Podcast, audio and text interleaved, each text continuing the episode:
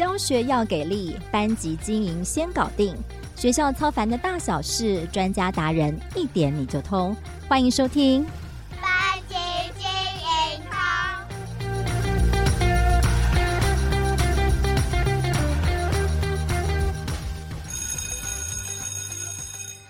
Hello，班级经营通的听众朋友们，大家好，我是主持人邵文。我们在上一集的节目中邀请到资深学姐 KK 笑分享新时代老师的新思维，如何用心但不走心，收到好多朋友们的留言呢、当中也让我发现我们节目的一个新功能。新竹的王燕婷老师说，这一集非常适合边听边改作业，觉得很舒压，常常让人会心一笑。有很多人对于学姐最后的提醒，要相信自己的那段特别的感动啊。我们这边也要特别的感谢新竹的庭燕老师、台南的耀全老师，谢谢你们的鼓励哦，相信你们并不孤单。那如果你还没有听过这一集的话，别忘了要记得去收听哦。那高雄的丽蓉老师也分享，第一次听我们的节目，目前教书第七年，有时候很怀疑自己的能力，或者是被很多负面的情绪影响生活。可是想想自己的初衷，还有那群感恩在心的学生，便深深的觉得老师是份很伟大的工作，也是最幸福的职业。这些留言我都会一一转达给资深学姐，我们节目也会继续的把这份感动跟幸福传递下去。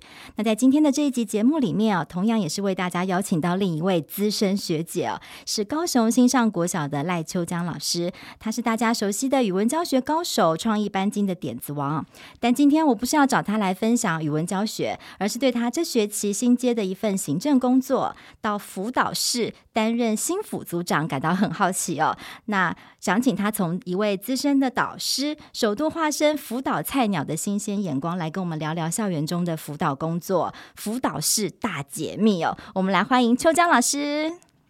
Hello，邵文好，各位老师大家好，我是秋江老师。Hello，我们资深学姐秋江哦，教书也有二十三年嘛，是不是？二十三年的资历。哎，但这学期不一样喽。以前在一个班搞定一个班，对秋江老师来讲可能是非常的容易。但这学期他到了辅导室，变成菜鸟喽，已经不是资深学姐了。但我觉得蛮有趣的，这也是一个蛮蛮特别的一个体验哦。那我想要先跟老师聊一聊，就是过去你自己在班上担任这么长时间的导师，到今年首度化身辅导菜鸟，你自己觉得？嗯，跟过去你对于辅导师的印象当中哦，有哪些是你觉得最最不一样、最想象不到的？就是过去就是你可能就只有一个班，你班级的学生三十个，可能会有比较不一样的小朋友会极少数。可是当你今天的身份是辅导组的时候，嗯、你面对的是全校将近两千多个学生。那就会有各式各样的问题，然后各种不一样的学生，你会发现说，哇，原来在每一个教室、每一个角落里面，都藏有许多哎，很特别、很特殊、需要关怀、需要关心的小朋友。是，是你过去自己带一个班上可能看不到的哦，对不对？看不到的，对对。嗯、所以可能带一个班还算是幸福的，你这是这学期。可以跟我们来分享一下，嗯、这学期到现在也过了一个月哦，就是在辅导室，而在你们学校是辅导处哦，就是接受到的各式各样可能会需要帮助的孩子，大概是什么样的类型为主呢？嗯，就我们从开学到现在嘛，对，对那个校我们可以猜一下嘛？猜猜就是猜猜看，你觉得校园当中一到六年级，我们就不管年段是会。你觉得班级会最常出现的问题大概是什么？哎，我想可能会是一些学习困难的吧，或是家境突然遭逢巨变，嗯、是这样子，这种类型都有可能。对，对就是其实刚开学初，我们接受到最多的就是小朋友拒绝来上学，拒学的小朋友非常多。哦、是对，因为可能就是从幼稚园到一年级、这个过程，这得康。长一波过来，对，就会出现比较多这样类型拒学的小朋友。那当然三跟五也有可能有，因为他跨年段。然后还有一个原因，其实我们最近一直在几个老师、专辅老师在讨论，就是过去一直有所谓的线上课程防疫，所以就会导致小朋友在家学习，然后接着寒暑假，所以他一旦又回重新回到学校的时候，他那个拒学的症状就会明显的出来。对，然后第二个就是，嗯，现在很多小朋友的情绪情绪的问题，是，然后在高高年级比较多的就是人际关系、同才之间的互动的问题，嗯、这三大类大概是我们辅导处从开学到现在接到最多老师希望我们协助的案子。哇塞，这三大类型，嗯、而且看起来是横跨低、中、高不同年段对学生会碰到的问题哦。对，那我也蛮好奇的，就是这个听起来在一般的班级里面，就是老师可能也经常要处理这些问题，对不对？那到什么样的程度，或是到什么样的状况，会需要到辅导室来介入，来来协助呢？其实我们所有的导师都是一级辅导的老师，嗯哼，然后到辅导处是所谓的二级跟三级，所以其实导师本身就必须具备辅导的角色，嗯哼，对，对。他就是一级辅导的功能，他必须要去协助小朋友去询问，然后去了解说小朋友拒学啊，或者是情绪或者是人际关系的这些问题原因在哪里，然后我们可能会做，比如说依照我过去导师的立场，我会跟小朋友聊，会跟家长谈。嗯那等到我一级辅导完之后，我觉得我实在没有办法让他更进步或明显改善，这时候我就会送到辅导处，请辅导处的专业的老师协助我们处理后续的状态。那我现在就是等于是从二级的角度再切入来看，有点换位思考。我在思考，对，就是我们怎么样帮助更多的小朋友、更多的老师，然后让每一个班级都能顺利进到轨道上面。对，对真的是蛮不容易的，而且我相信，可能在一个班上，老师碰到一个这样子的特殊的孩子，你可能就会觉得相当棘手。那个换位思考的部分，可以帮我们多分享一下，因为我想想说，会不会一般的导师其实碰到这些呃孩子特殊的状况的时候，其实最希望就是赶快辅导室的老师就像是神灯精灵一样，可以赶快出现，帮我把孩子带走。对，对，其实邵文我为什么会换位思考？其实我就会去想说，过去二十三年的，嗯、当然我不会说都没有请辅导处协助我们。还是会碰到一些棘手的问题，希望学校行政可以协助我们处理。对，那那时候站在导师的立场，我们就会希望说，我问题我出来，我就想到立刻得到解决，嗯、然后立刻辅导处就要接手。嗯、那时候老师的立场会是这样嘛？嗯，好。可是当我一到辅导处的时候，我就会觉得说，嗯，辅导处的业务其实，或者是我们每天接触学生的。案件对，就是需要协作，其实非常的多。嗯，学生需要协作案件一多的时候，我们人手有限的时候，我们就会排优先顺序。嗯，就是比较棘手的，需要立即性协助的，其实有一点像急诊室一样，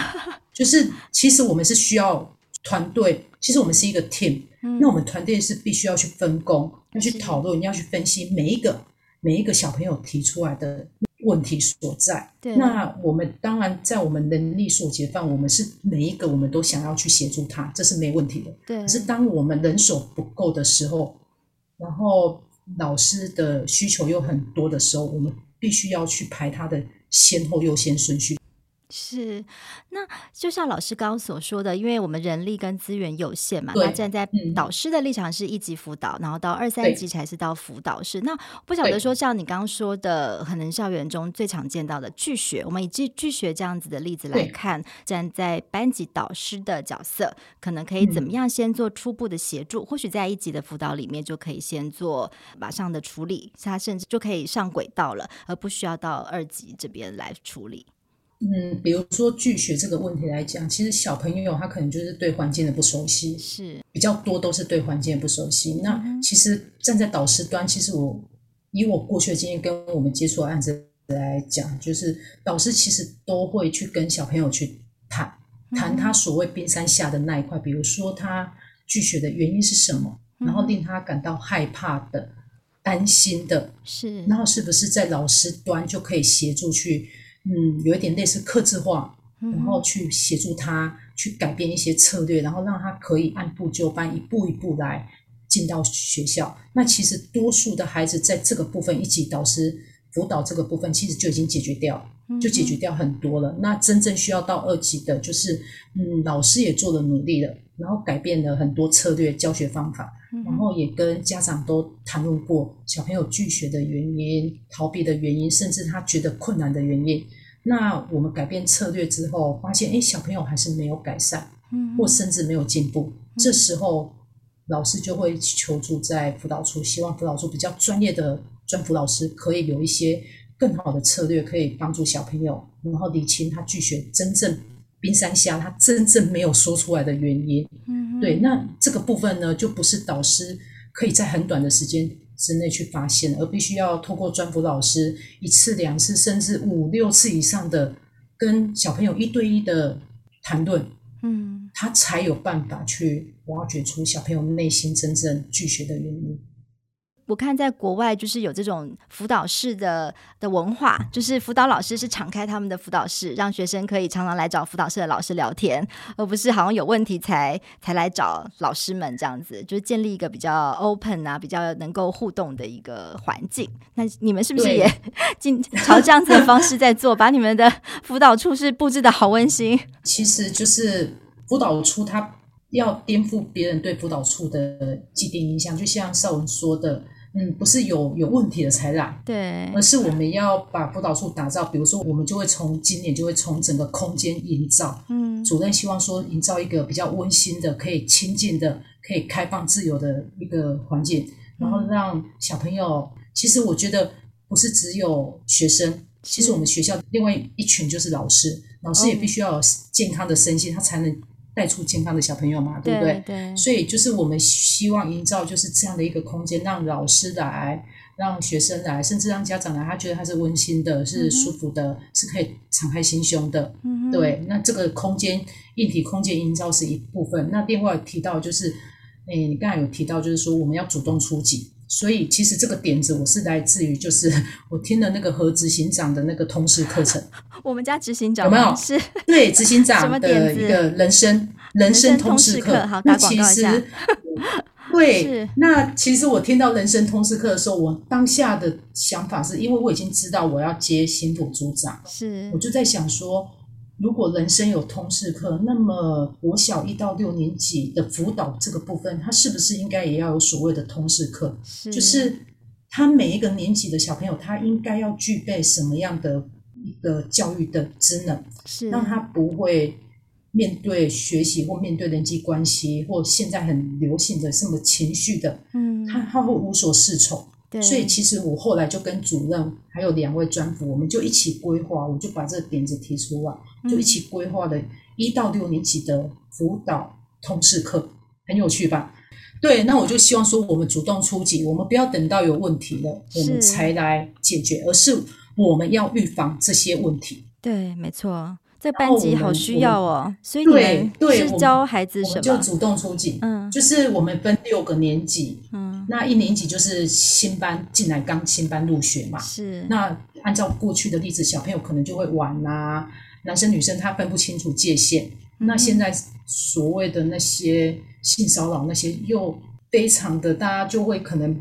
触碰一下都不行，那小朋友大概没有身体界限，那小朋友他搞不清楚。嗯，所以其实我们就是综合过去常常发生的案例，然后加上我们觉得我们应该给每个年段应该要有的通识课程，嗯，所以我们就安排了，比如说一年级刚才说的新班的适应问题，还有他必须要分辨身体界限，然后自我保护。嗯，所以我们一年级就定了这个通识课，然后我们所有的专辅老师。就录到每一个班级去上课，然后跟小朋友讲说，你们怎么样去保护自己呀、啊？怎么样去分辨身体界限？因为我觉得反应都还不错。九月份我们跑一年级，然后十月份我们要跑三年级。这真的是一个蛮好的建议。对，对，就是我们每一个年级，我们就帮他设定这个通识课，就是你到了这个年级，你就一定要上这个。课程，秋江老师把他班级经营的创意点子也带到了 辅导室，我觉得非常好，而且这个是预防胜于治疗啦。对，当孩子他可以配备这样子一个自我保护或者是情绪觉察的一些能力的时候，相信老师在带班甚至就可以更轻松一点哦。那针对老师刚刚有讲到，老师有时候也会有情绪上面需要协助的时候哦，辅导室这时候是不是也像你们学校是不是有提供一些给老师的一些援助呢？哦，对，针对这个问题其实是有的，就是我们会从硬体设备开始去改变，所以我们就是把。嗯，辅导处改变的就是比较温馨，然后让老师可以随时进来这边，他可以休息，然后可以喝杯咖啡、泡个茶，然后跟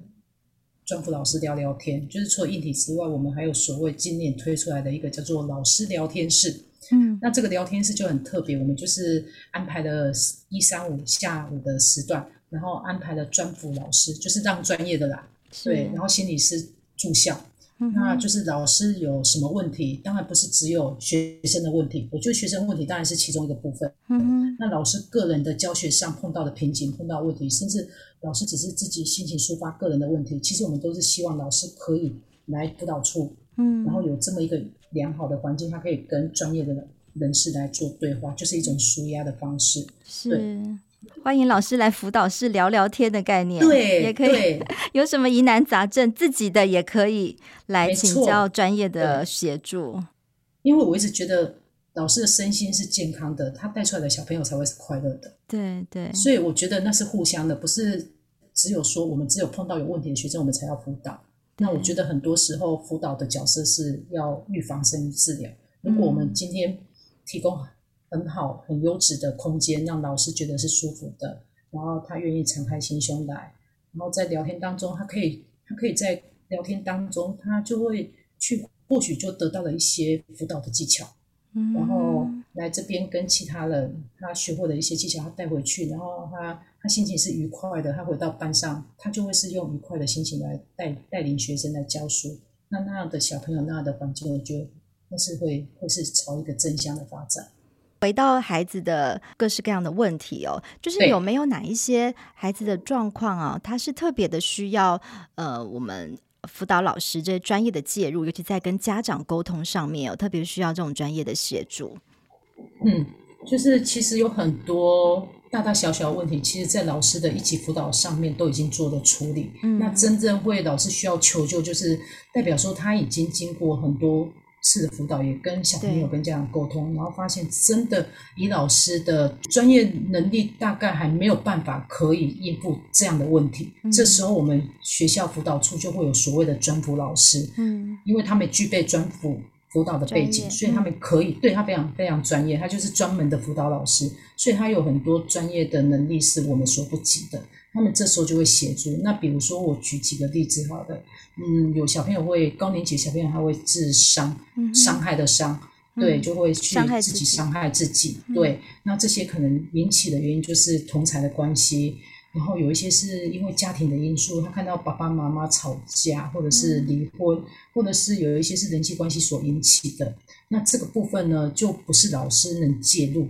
是因为他可能有很深的问题要去探究。冰山下那个太深了，真的，我真的觉得就是冰山，我们只看到表面。对，那老师可能如果能探究，能察觉到表面，我觉得这个老师已经很棒，他能察觉到问题了。是，那我们有时间再往冰山下开始去。如果你是在很下面的时候，或很内心的时候，其实专辅老师或者甚至心理智商这一块是必须要进来的，因为他们才能找到小朋友真正内心的问题。嗯，那甚至也有学生会去躲起来。嗯，躲起来呀？为什么？对，上课的时候他会躲在厕所，躲在某个角落，一躲不是下课躲猫猫那一种，他可能躲个一节课、两节课，让大家找不到。哦，对，类似这样的状况其实都有。拒学的一种吗？嗯，嗯，他有来上学，可是他可能因为某种原因，他会去躲起来。然后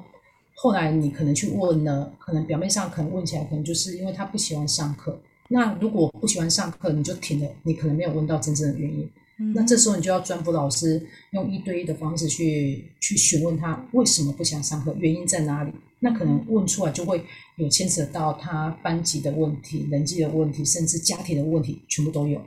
哇，对，这才是需要专业，所以让专业的出马。就对了，这时候就非常需要专业的来，对，专业的让专业的来，对，真的。就以你这样子资深，已经带班这么有经验了，然后到这个辅导的新领域里面，你有没有觉得有没有一些建议给我们一般带班的老师？就是有没有什么你在辅导室学到的一些新撇步，可以跟我们 跟我们的导师们分享？其实教育现场就是针对老师的这些辅导能力，其实我们都会有办相关的研习。嗯哼，那这些研习当然我们会期待，就是其实老师都应该要自我进修，嗯、因为嗯时代不断的在转变，然后其实学生的不同的不同面向学生的情况会越来越多。嗯，那这些你就必须要透过研习的方式，你去了解说原来有这么多案例，原来有这么多不同的小朋友。嗯，那研习的现场，老师就会去分享说，碰到这些案例的时候，碰到这样的小朋友的时候，你应该怎么去面对？所以我觉得最基本就是老师本身一起辅导，你的功力要加强。就是我们要不断的去进修，这是真的，就是不是说进修完就没有，就是因为太多不同的学生，嗯，会呈现出来，嗯、那有很多经验会让你知道说，你下次碰到这样的学生，你该怎么样去面对，在一起辅导的时候，我们就可以先做预防。嗯哼，对，那当然剩下就是跟家长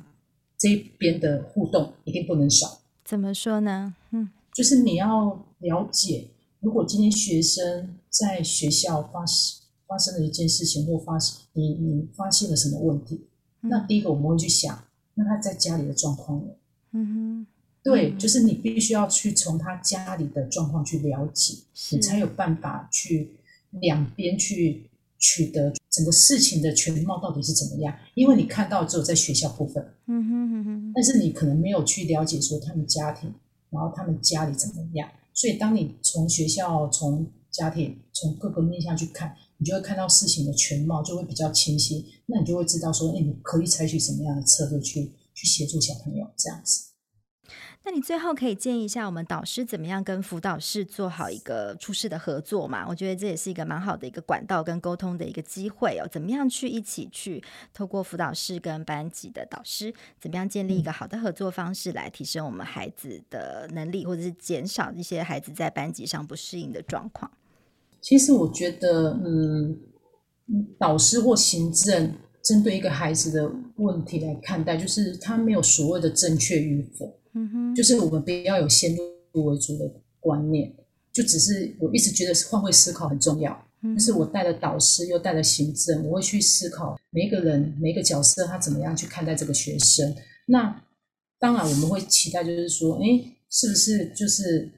尽量去看到每一个小朋友他的亮点在哪里？他是不是有每天进步一点点？嗯，然后不要只去看到你不想看到的。然后让让自己就陷入那样的情绪当中，我觉得保有弹性是很重要的。嗯哼，就是不要坚持或觉得一定得怎么样。嗯哼，因为其实很多事情，尤其辅导的，他没有所谓的对错，是就是你基本的原则。其实你就想嘛，我们最终都是希望孩子好。嗯哼，对。那不管他改善拒绝，他愿意来上学，甚至他。可以情绪控管，他不再只遇到事情只会大声尖叫或咆哮，甚至去打别人。嗯、那这样的情况之下，我们有我们的代班原则，就是每个老师都会有的。但是你怎么样对某些比较特殊的小朋友保有弹性，然后避免自己落入自己的那个情绪当中？嗯，对，我觉得那是很就是蛮蛮重要的。我也就是站在老师里想，因为我可能诶，接下来我还是得要回归。导师嘛，嗯，那我就会去想说，对，那我不同的角度来看，我就会觉得，哎，自己也要警惕自己，说，嗯，我怎么样对待不一样的小朋友的时候，我是要用嗯比较客观、比较有弹性，然后不要让自己陷入那样的情绪当中，我就会比较容易把事情看清楚，是，然后让小朋友可以更快的。去做改变，然后回归到比较一般，或者是他开心可以来上学，跟同学可以诶良性互动的这个模式。是，今天非常谢谢我们秋江学姐的分享哦，而且我相信你在经过这学期的历练之后，之后当导师一定功力大又会大增了。就其他 就是就是所有的那种难题都已经对你来讲都是觉得已经这种小 case 了，因为已经处理过更多更棘手的一些案例了。因为我是觉得应该是说，我们一级辅导的角色就是每个导师其实都要把它稳固好。嗯，那二级、三级其实就是嗯协助或者是更专业的。那当然，我觉得我们老师也不用去强迫自己去做二级、三级的工作，但是我们一定要把我们自己一级的工作把它做好。嗯，然后真的没办法了，没有明显的进步。这时候，我觉得二级、三级让专业的来，绝对是正确的选择。真的，嗯，真的。好哦，那我们今天非常谢谢邱江老师的分享哦，也希望这些经验也可以帮助可能一般的老师在班级的带领上，或者是呃跟辅导室可以做好呃彼此的合作，可以帮助我们的孩子在学习上面可以更顺利、嗯、顺利的在呃呃教室当中的学习。那我们今天非常的谢谢邱江老师。好，谢谢谢谢绍文，拜拜。好啊，如果你喜欢我们今天节目的话，也欢迎大家呃可以给我们五星评价。那上集当中我们有抽书的好礼活动，那我们在资讯栏中也公布五位幸运的朋友们将可以获得我们送出的好书。欢迎大家听完这一集觉得实用，或者是有什么呃感想想要跟我们分享的话，也欢迎在留言区当中可以帮我们做留言。那班级经营通，我们下次见喽。